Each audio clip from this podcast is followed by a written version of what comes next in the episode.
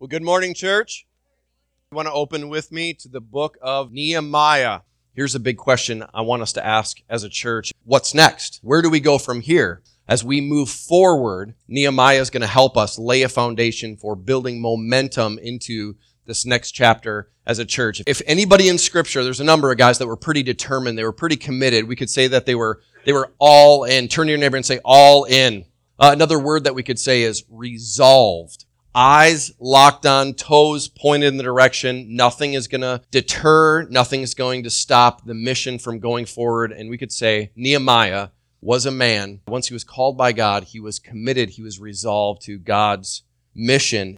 And do you believe that there are things that God wants to do in the world that are not happening right now? And he's burdening your heart. He's placing on your heart for you to be the answer to the problem, for you to be the solution to the issue that's right in front of you, instead of it's somebody else's thing and somebody else will get around to that and I don't have what it takes. What if today? What if it's me? What if we could ask the question, what's next for me personally? What is God calling me to do? So a little bit of background. Nehemiah was not just a man of resolve. He was a man from birth given a name that he was going to live out. Nehemiah literally means God of comfort. He's named after the attribute of comfort and care and concern from birth. He had a name and his calling would follow, but his name, God of comfort. He lived between 446 and 424 BC.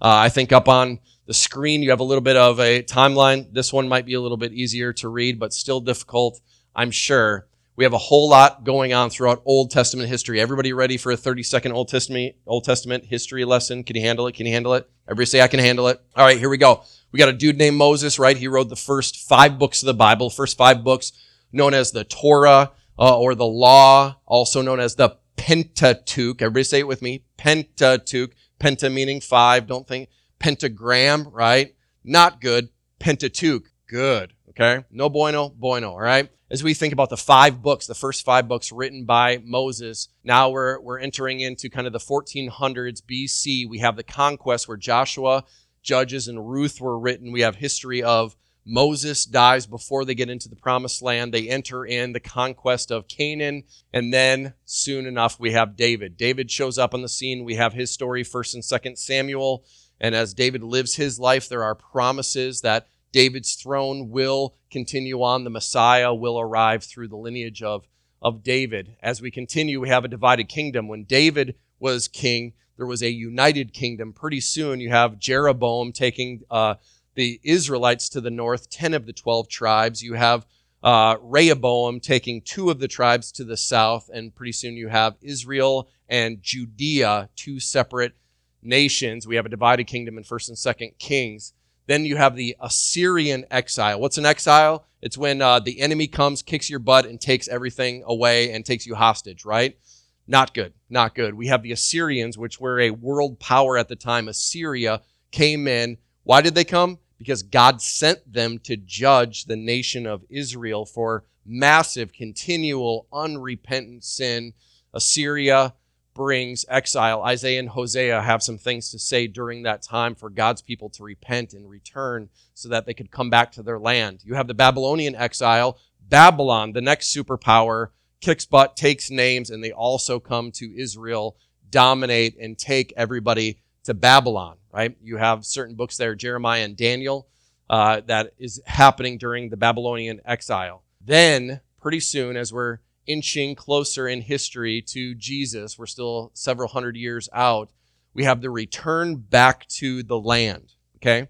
That's where we're at right now in Nehemiah, okay? They are returning back to Israel after years and years and years of exile. After being taken captive, they're now coming home. And Nehemiah and Ezra are the 2 authors, 2 books that are usually joined together in this season that are speaking and calling God's people to now live a certain way now that they are home again. So Nehemiah's a dude that is 800 miles away. He is in Assyria. He's minding his own business. He's living fat on the land and he's under the king. And we're going to find out that he was doing just fine. He was doing just fine. He was wealthy. He was healthy. He had life as he knew it for years. He never went back to Israel. And then a call came on his life.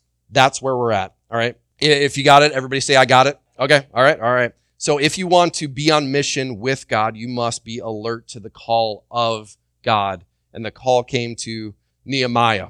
And you must sense that things are not happening the way that God ultimately wants. There are things that need to be fixed that are broken in the world. Are you available? Are you ready that if God's call comes your way, you are listening and you have a heart of obedience to say, God, of course I will. Yes, yes, I will do it. I'm not comfortable with it. It's going to demand so much from me, but I'm willing to say yes. That's what Nehemiah did. And here's the big word for the first part of our series, compassion. Because when the call of God came on Nehemiah's life, something rose up in Nehemiah. Compassion led the way, him saying yes, God's call. Compassion, compassion. The words of Nehemiah, do you see that? Chapter 1, verse 1. The words of Nehemiah, the son of Hakaliah. Now it happened in the month of Chislev, which odds are was probably late fall, coming up soon, in the 20th year, as I was in Susa, the citadel, that Hananiah, one of my brothers, came with certain men from Judah, and I asked them concerning the Jews who escaped, who had survived the exile. Remember, we just talked about that. They survived. They went back. And concerning Jerusalem, verse 3, and they said to me, the remnant there in the province who had survived the exile is in great trouble and shame. The wall of Jerusalem, it's broken down, and its gates are destroyed by fire. I don't say before accomplishment, right? Before endurance, before even getting started on mission, this is it. You have to be moved with compassion. You have to hear the needs around you and your heart being compelled. Compassion is the spark that gets you going. And so Nehemiah hears the message of the terrible things that are happening. They return to Jerusalem. Guess what? There are no walls. There is no protection. And the people, they're so glad to be home. And now maybe many of them regret going back home because they're like, what are we going back to? Everything's destroyed. We're vulnerable, right, to enemy attack. They know what it's like to be dominated by world powers. And they're like, it's going to happen again. There's no walls. There's no protection. We don't have anything in place to protect any kind of opposition. And the message goes out. And you're talking 800 miles of traveling specifically to get to Nehemiah. And Nehemiah hears this. What could Nehemiah have done in that moment? Like, not my problem. Not my problem. If you look around, I'm kind of a big deal. I'm a big deal around here. And I know you got a mess going on over there, but what does that have to do with me? I chose to stay in Assyria. You guys chose to go back. Sucks to be you, right? Like, sorry. Nehemiah could have done that, right? Nehemiah could have heard the story of all that was happening back in Jerusalem, and he could have said, well, I'll call a guy, right? Maybe I'll network a little bit, and I'll send somebody, and maybe they can help you. He could have done that. Turn to your neighbor and say, he could have done that. That could have happened. He could have done that. He could have said, why would you guys even want to waste your time doing all of this work and labor? Why don't you just stay here? Like, why don't you hang with me, right? Like, I'll get you a suite in the kingdom. Like, it's good. We can still worship the one true God and kind of just hang out. He could have done that. But instead, something started rising up in the heart of Nehemiah when he heard the problems, the issues that were facing his brothers and his sisters back in Jerusalem. He was moved with compassion. Compassion moved Nehemiah. Could we say it? Compassion moves me as a believer, right? A drive should be my heart is filled with compassion for the needs around me. I must do something about it. The normal Christian life is marked not by hard-heartedness, not by turning a blind eye. The normal Christian life is one of scanning and looking and praying and asking and being ready whenever God calls to say, roll up your sleeves, I'm sending you in. And our response is, I'm going to go. I'm going to go. So number one, compassion. Ask questions with an attentive ear. Ask questions with an attentive ear. When he heard these guys come in his way, immediately, verse 2, what does it say? I asked. Everybody say, I asked.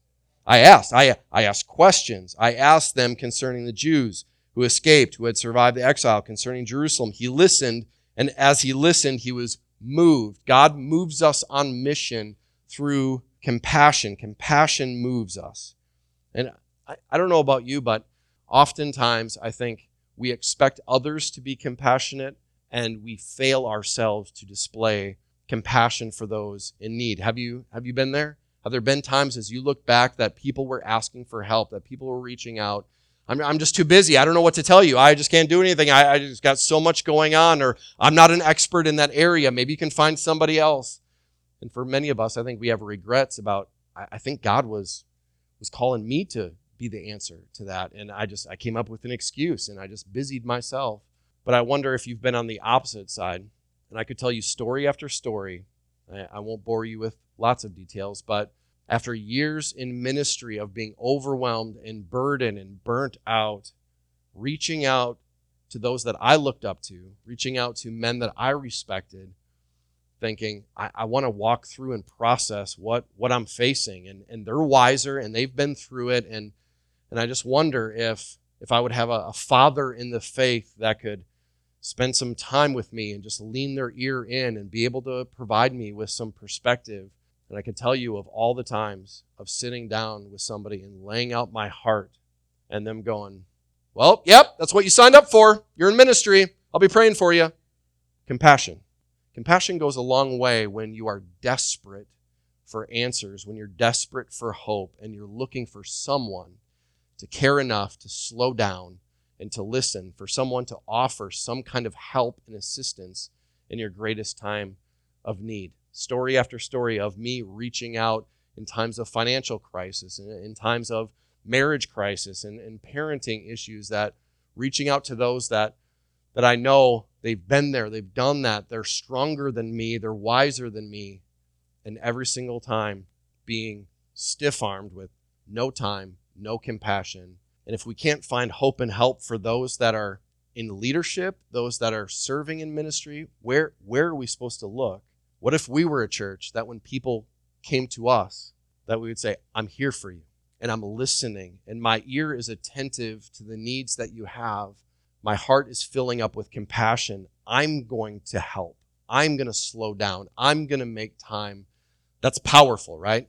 Turn to your neighbor and say, that's powerful. It's powerful when we can be filled with compassion. We have God's heart of compassion. We can provide the comfort, not expecting somebody else.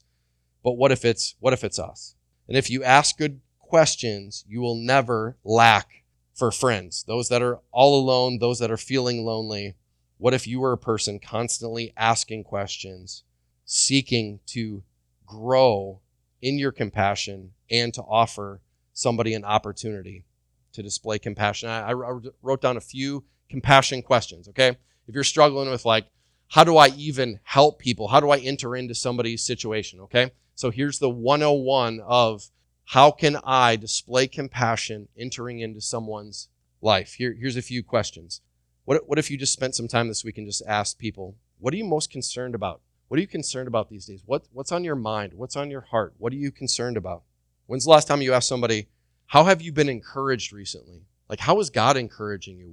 Where is God at work? Where are you actually seeing some great things happening that you need to dwell on the good, because good is happening? Where are you encouraged? When's the last time that you just sat and listened to someone share testimonies of things that God is doing? Here we go. Number 3, what relationship or situation is heavy, is overwhelming right now? When's the last time that you asked somebody, where are you feeling burdened? And is it a situation? Is it something about the future? Is it an individual? Is it a relationship? Is it a relative?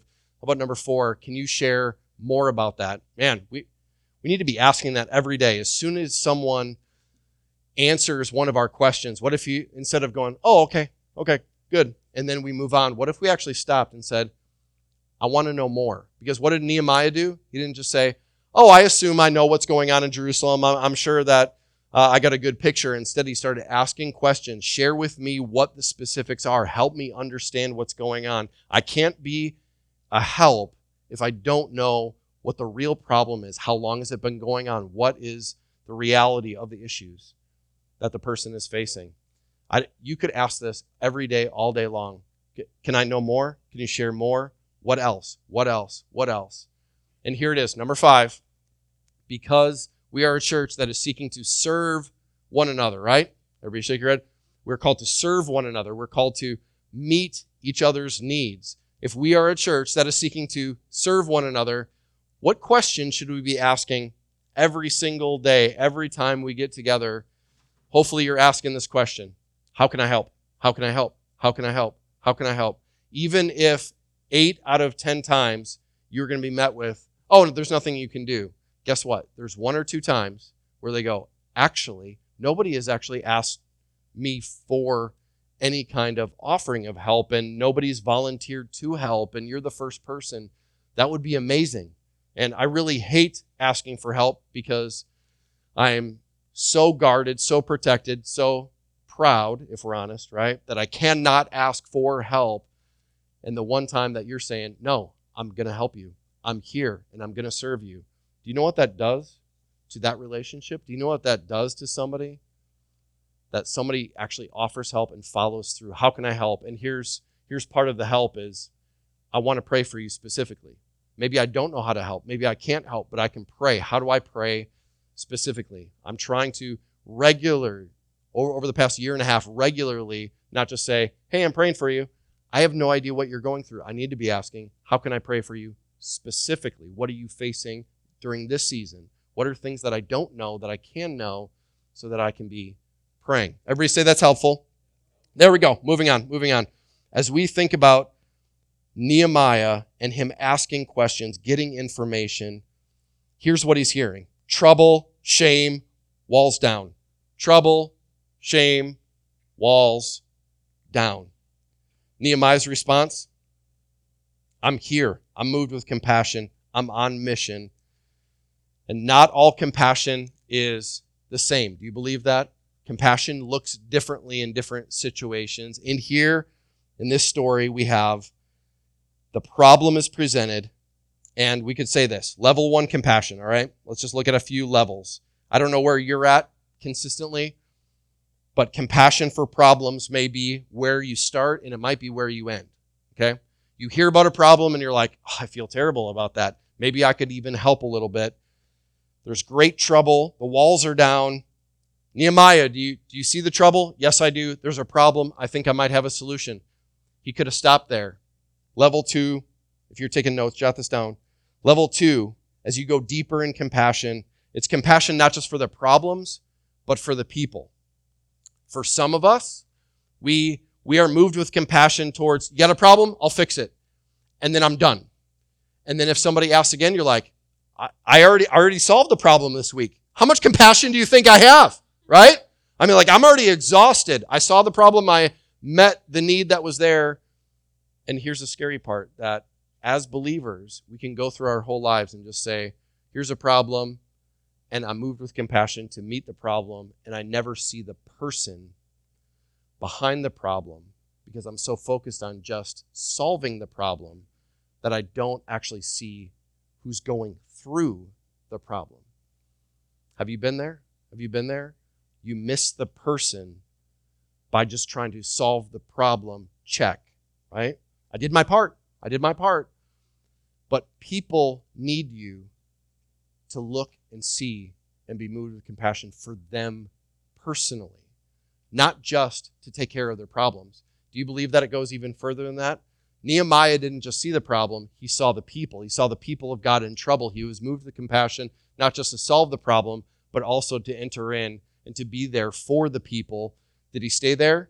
Do you believe there's a level 3? There is a level 3. Everybody say, oh my. Yeah, we're going deeper. I know. Can you handle it? Buckle up. Level 3 compassion, that it's not just seeing the problem. It's not just seeing the people that are going through the trouble. It's also, I see souls. I see eternity. I see the need of what's going on inside people. I don't just see that I can help them on the outside, on the surface. I can actually press in and get to know where people are hurting inside, compassion for souls. Do you think that we need soul care in our day? I need soul care. I need somebody to care for what's happening inside of me, not just what they see on the outside.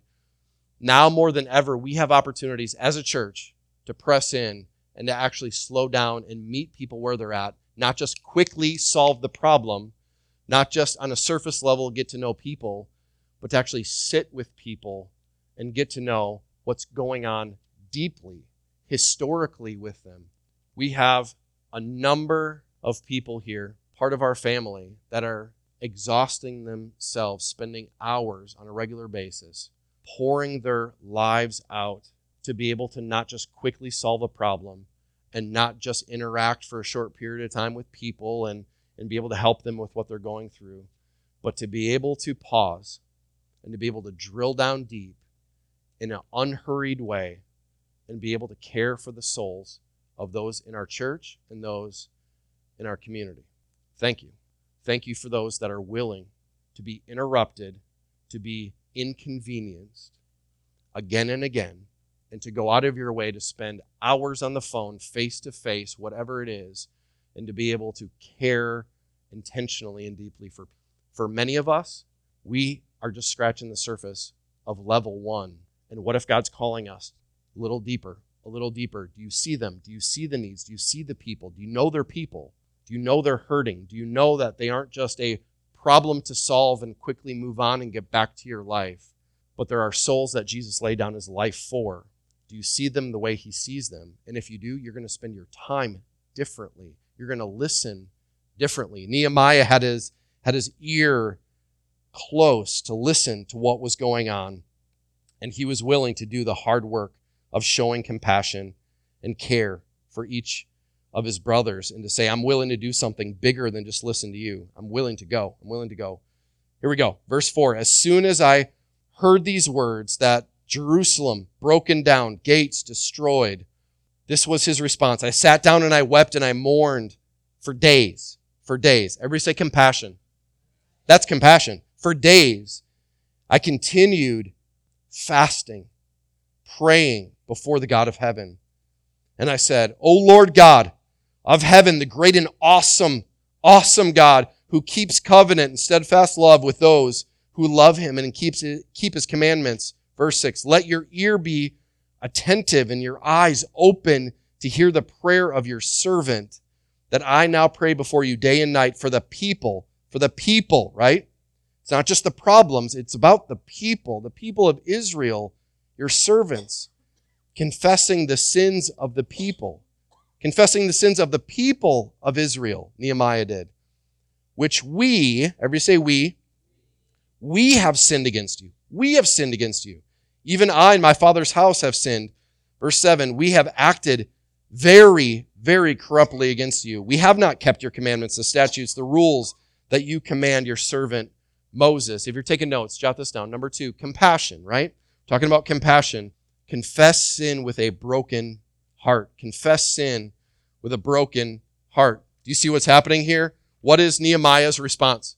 Nehemiah's response is not just to fix the problem. He's moved with compassion at the heart level. What does he do? Inwardly, he's grieving. Outwardly, it says, he wept. He was weeping and continuing to weep.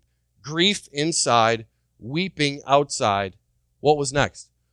Prayer rose up inside of him, and it wasn't just prayer. It says that he was moved towards fasting. So prayer started internally, and he said, this is so serious. I need to commit a time of fasting.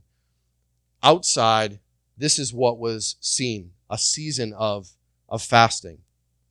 And if we're really, really honest, some of us are doing okay at offering limited care, cautious care, but do you care enough to cry out to your limitless God? Do you pray? And do you not just pray about your own thing and your own needs and what's right in front of you, but are you so in tune with what's happening around you that it compels you to pray for those that you are burdened for and you're moved with compassion for? What did Nehemiah do? He grieved, he wept, he prayed, and he fasted. If you want to write this down, fasting, okay, let's get a definition. Define your terms, right? Fasting, a denial of physical appetites to heighten your hunger for God. Fasting is a denial of physical appetites to heighten your hunger for God. And what if over the next 40 days or the next weeks, if you were to say, what is getting in the way of moving my heart towards compassion? What is getting me distracted that my heart is not even in tune with what is breaking God's heart? For some of us, there are addictions that we are very aware of that we need to say, I'm done. This is a season not just to quit. It's a season of fasting and prayer. God, set me free. For some of us, it could be food. It could be skipping a meal. For others of us, it's no phone, no social media, no apps, no games. I am going to spend the time that I would usually be doing that, and I'm going to get serious about listening to what's burdening God's heart and that he's going to burden mine, and he's going to send me in on mission. And what if we have never before lived in a generation that is so lacking in compassion because we are so self-obsessed? We are so obsessed with my thing and my schedule and my desires and my wants. What's in it for me? What's in it for me? What do I get out of it? That we can't even feel for others. But what if fasting is a pathway to feel again, to be moved with compassion again, to actually see what's right in front of us that we would love instead of criticize, that we would be able to meet needs instead of making excuses? What if we would be a church that would take prayer seriously and that it would compel us to go when nobody else is willing to? Fasting forces me to focus on what God cares about most. It forces me to focus. God, what do you care about? What do you care about? There's an outward crisis in Nehemiah's life.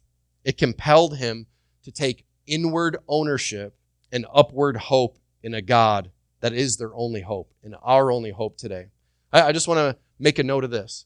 How long did Nehemiah do this for? Was it like, man, the rest of the day he just grieved and he wept and he prayed and he fasted? We recognize in the story of Nehemiah, this was, odds are, a 3 to 4 months of fasting, praying, and weeping to have God's heart and God's answers, God's wisdom for what part he played. Everybody say that's a long time. That's a really long time to do nothing with, I need to solve the problem. I just need to get this. I got stuff to do and I'm busy. And if I'm going to be part of the solution, quick. I can help for a little bit. I got an hour here and maybe I can fit the trouble of Israel into my schedule. Maybe I can be interrupted for an hour by a family member or coworker or somebody at church. I got 30 minutes. Okay. That's what I can give to you.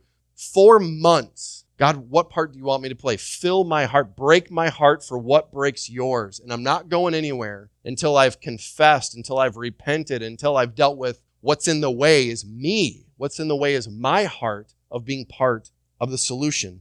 A praying life will kill sin, and a sinful life will kill prayer. A praying life will kill sin. A sinful life will kill prayer. What kind of prayers is God asking you to pray? I would ask this over the next weeks, over the course of this series. What if there's just one thing that you would ask God, place on my heart? I'm praying for a breakthrough. I'm praying for one thing that I have. Maybe I used to pray about it and I gave up and I didn't believe you could do it. For some of us, we're in the middle of a season right now. We're like, I don't know how I'm going to get through this. I don't know what the solution is. All I see is the problem.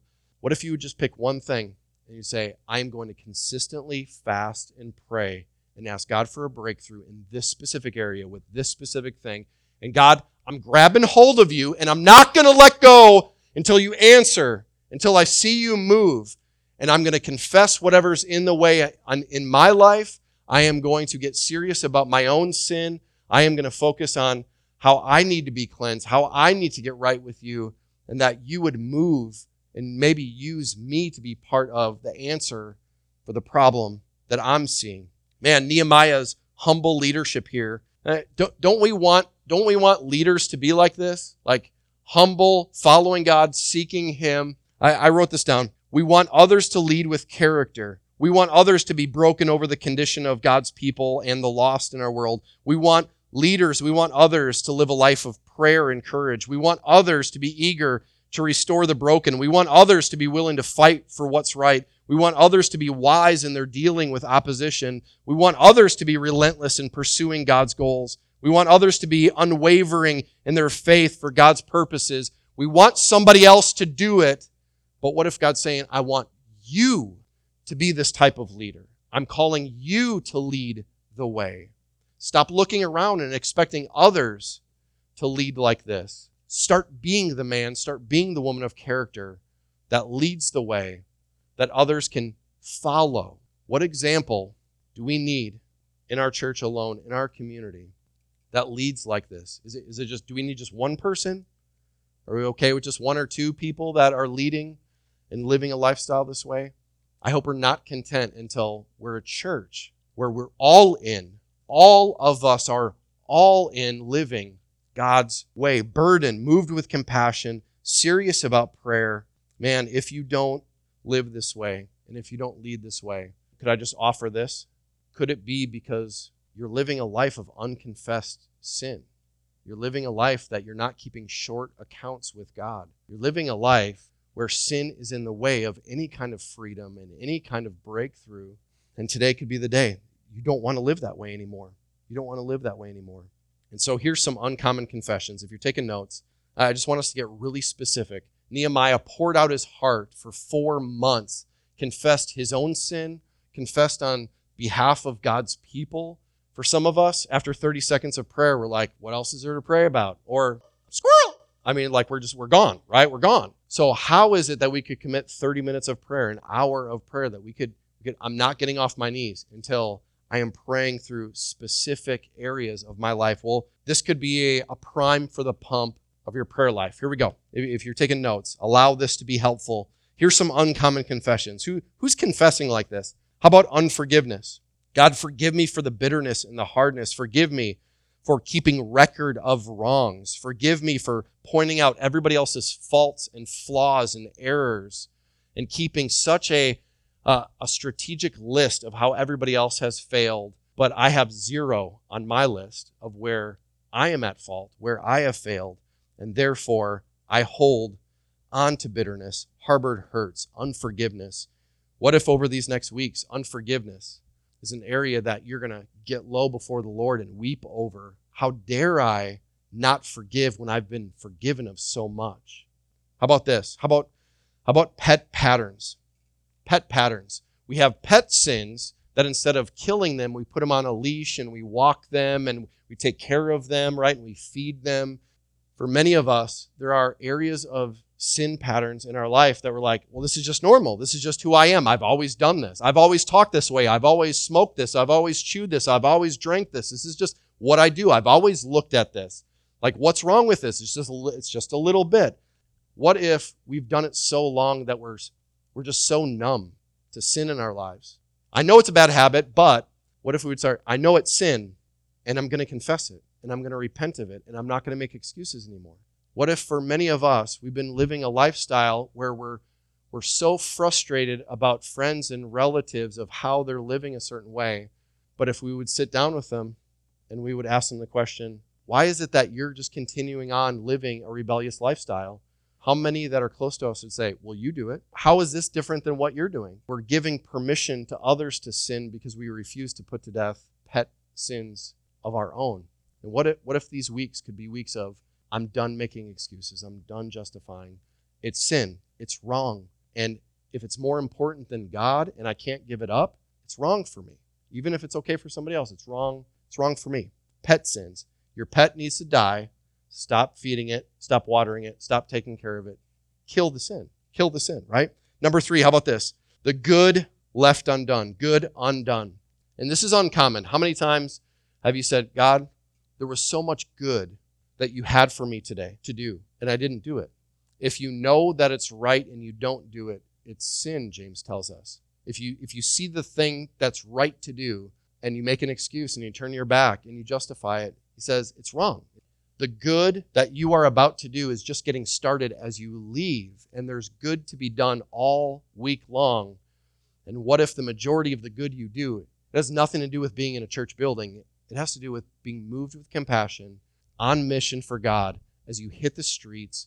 How about this? Number 4, people-pleasing. People-pleasing. I don't know if you can fit that all on one line, but how many times have you been in prayer and you just said, God, forgive me for fearing them instead of fearing you? Forgive me for changing my behavior and my attitude, what I talked about around certain people, because I'm scared to death of them not accepting me. I'm scared of them rejecting me. I want to just fit in. And so I will be a chameleon, and I'm willing to adapt wherever I am to make sure that I'm never rejected and I'm never hurt, and I just go with the flow because it's too uncomfortable to actually take a stand and do what's right for God, even if it means that I'm rejected, persecuted, right? People pleasing. So if you don't know if you're a people pleaser, all you have to do is you have to ask somebody that's close to you and say, do I act differently around different people? And the majority of people will go, yeah. I don't know who you're pretending to be at church, but like that is not who you are at home. That is not who you are in the car. That's not, we listen to this music. And then why is it that when you get to choose your music, it's like Jesus here, Satan there. Like who are you trying to please, right? When you're at work, you talk a certain way. And then when you're around Christian friends, you talk a different way. People pleasing, people pleasing, people pleasing. Do you like me? Do you accept me? If you're already accepted in Jesus, you don't have to be concerned about being rejected by any human being. It's a glorious freedom, but do we confess it? God, don't allow me to continue pleasing people. How about number 5? Here's a confession point. Godless solutions. Godless solutions. How often do we say, I'll solve it, I'll do it, I'll take care of it, and we never once pause and, God, help me solve this issue. I want your wisdom. I don't want to do it my way. I don't want to do what's right in my own eyes. Do we recognize that God is waiting for us to ask for his wisdom, for his help, for his resources? The issue is we just keep saying, God, I got it. I'll take care of it. I'll take care of it.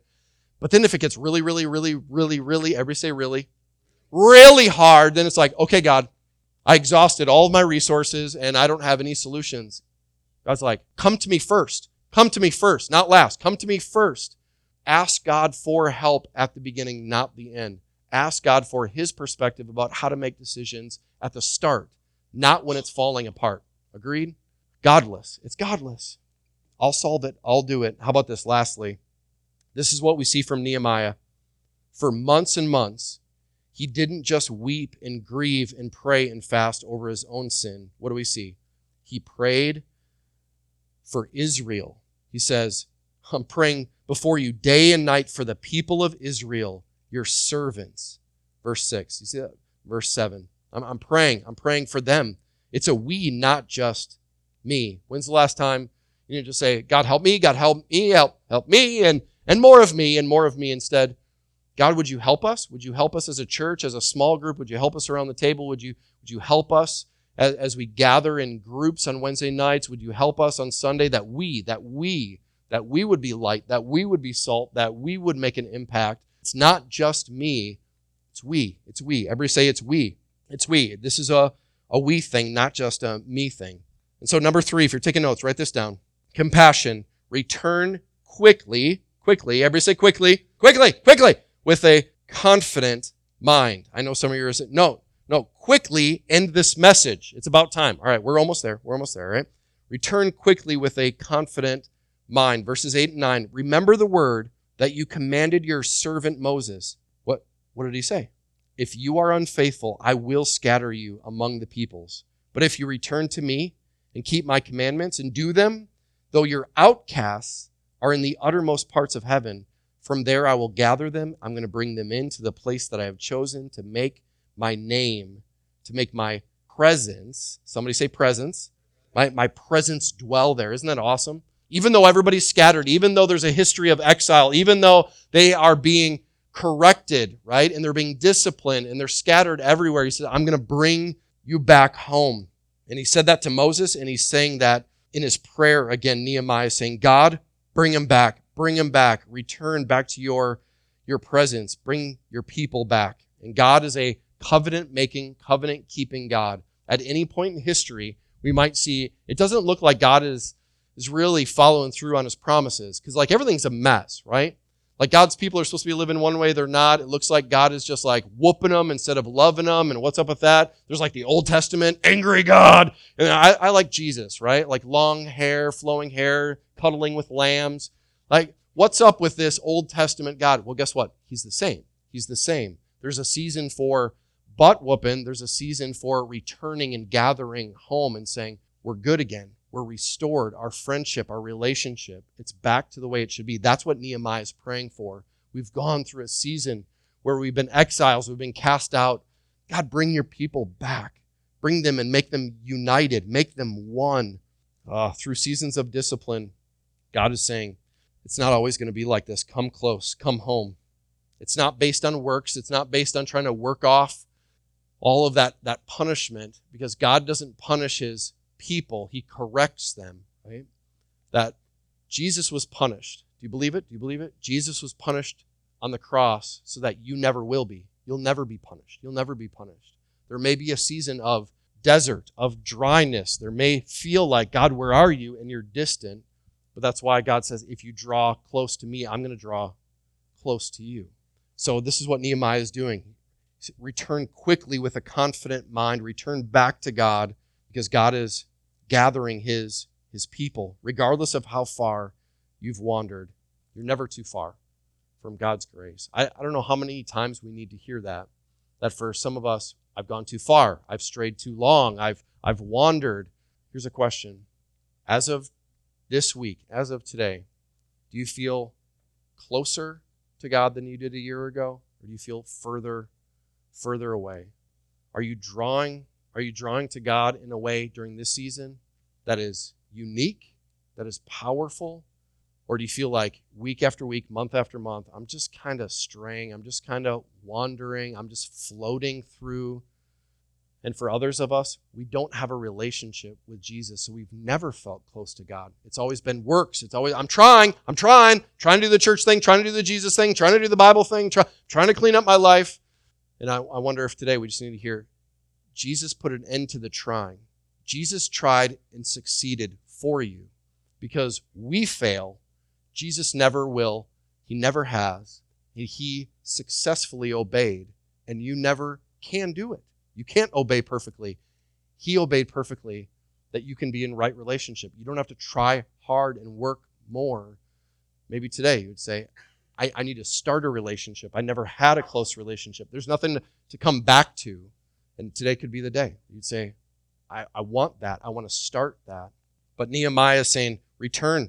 God, return your people together. Return us back to you. Verse 10, they are servants and your people, whom you have redeemed by your great power and by your strong hand. O Lord, let your ear be attentive to the prayer of your servant and to the prayer of your servants who delight. Everybody say delight. To delight to fear your name, and give success to your servant today. Urgency, right? I need your help now. And grant him, and could we say, grant me, God, grant me mercy in the sight and the presence of, and we can fill in the blank, but Nehemiah here is about to go to the king to make an appeal. King Artaxerxes, he's saying, give me favor, show mercy in this relationship as I'm about to enter in, because I could be killed over making a request of saying no to the king that I serve and work for. Nehemiah is saying, I could be killed for this. He could chop my head off and say, how dare you? Am I not good enough? Am I not giving you enough? God, I need your help. I need favor in this situation with this person. And what he's doing is he's remembering who he is. Even though this is how it ends. Now I was a cupbearer to the king. He's saying, that's my job, but that's not my identity. That's what I'm doing for a living, but that's not who I am. He remembered who he was. So if you're taking notes, remember your identity with a joyful, everybody say joyful, with a joyful mouth, with a joyful voice. Remember who you are, that it doesn't matter who you work for. It doesn't matter the situation you're in, that you remember that if you are a child of God, that identity, it trumps all situations, all relationships. Your identity makes all the difference. And here we have him say, I want to delight to fear your name, not to fear the boss, not to fear what the king can do to me, but I delight to fear my God. In Ezra 4, we see kind of the uprising of King Artaxerxes, and he's going against Jerusalem in chapter 4, and he's stopping all the construction. So imagine this. He's working under the king. The king is responsible for stopping the construction in Jerusalem. He doesn't like God's people, Israel. He does not favor them. He is part of the problem in stopping the walls from being built. his kind of VP, his right-hand man, Nehemiah, is about to go and make a request and say, hey, I know you hate them, but actually I'm with them. And I know that you stopped the work, but what if I quit serving you and I go start the work that you intentionally stopped? How do you think that's going to go? Humanly speaking, no bueno. This is going to end badly. God have mercy. Only a miracle is going to see any kind of progress with this project. He knew whose he was, that he belonged to God. Warren Wiersbe says this: Nehemiah started with a burden for Jerusalem, but the burden was not the call. And he wept over the sad condition of the city, but his tears were not the call. It was as he prayed to God over the sad, sad condition of the city. But his tears, it wasn't it. He sought divine help, that he received a call to leave his easy job, his cushy job in the kingdom, and go to Jerusalem to rebuild the walls, because he knew God had called him. Nehemiah could boldly approach the king and enlist others. Don't you love that? The whole process, God is leading him in a certain direction. There is a compassion rising up in him. He's taking steps, and the call on God's life is coming through a season of prayer and of fasting. And I just ask, do you know who you are? And do you know that the calling on your life is not what you prefer? It's not what you're comfortable with.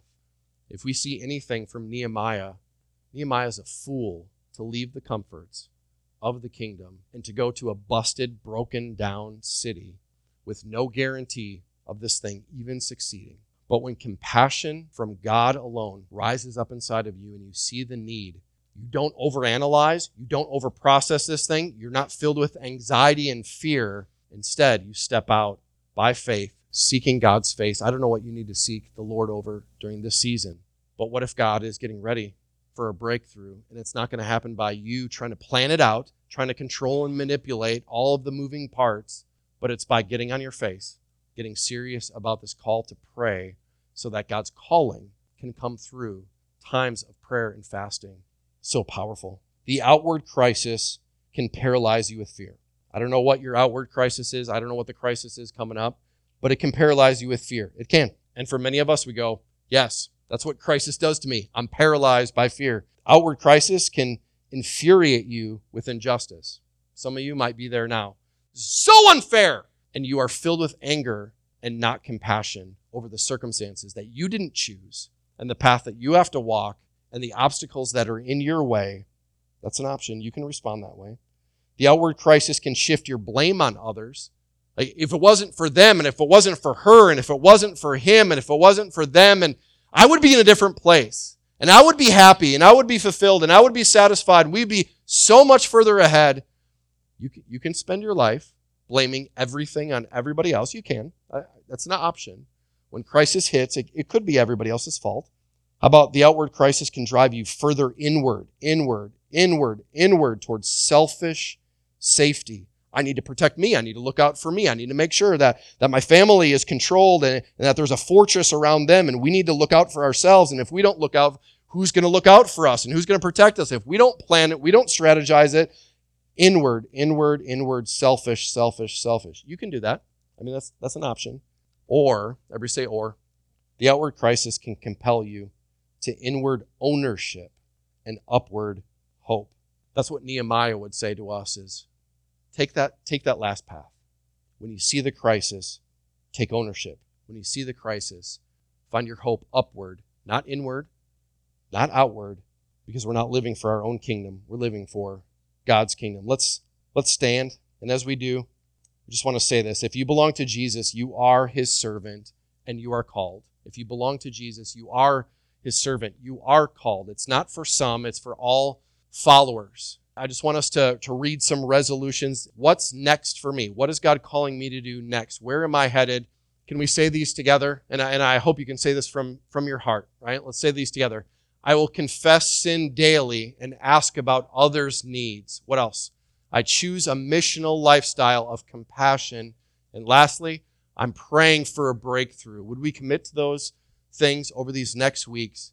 That we would say, this is the call on my life of God. It's not about me. It's about others. It's about looking up and finding my hope in the God that is over all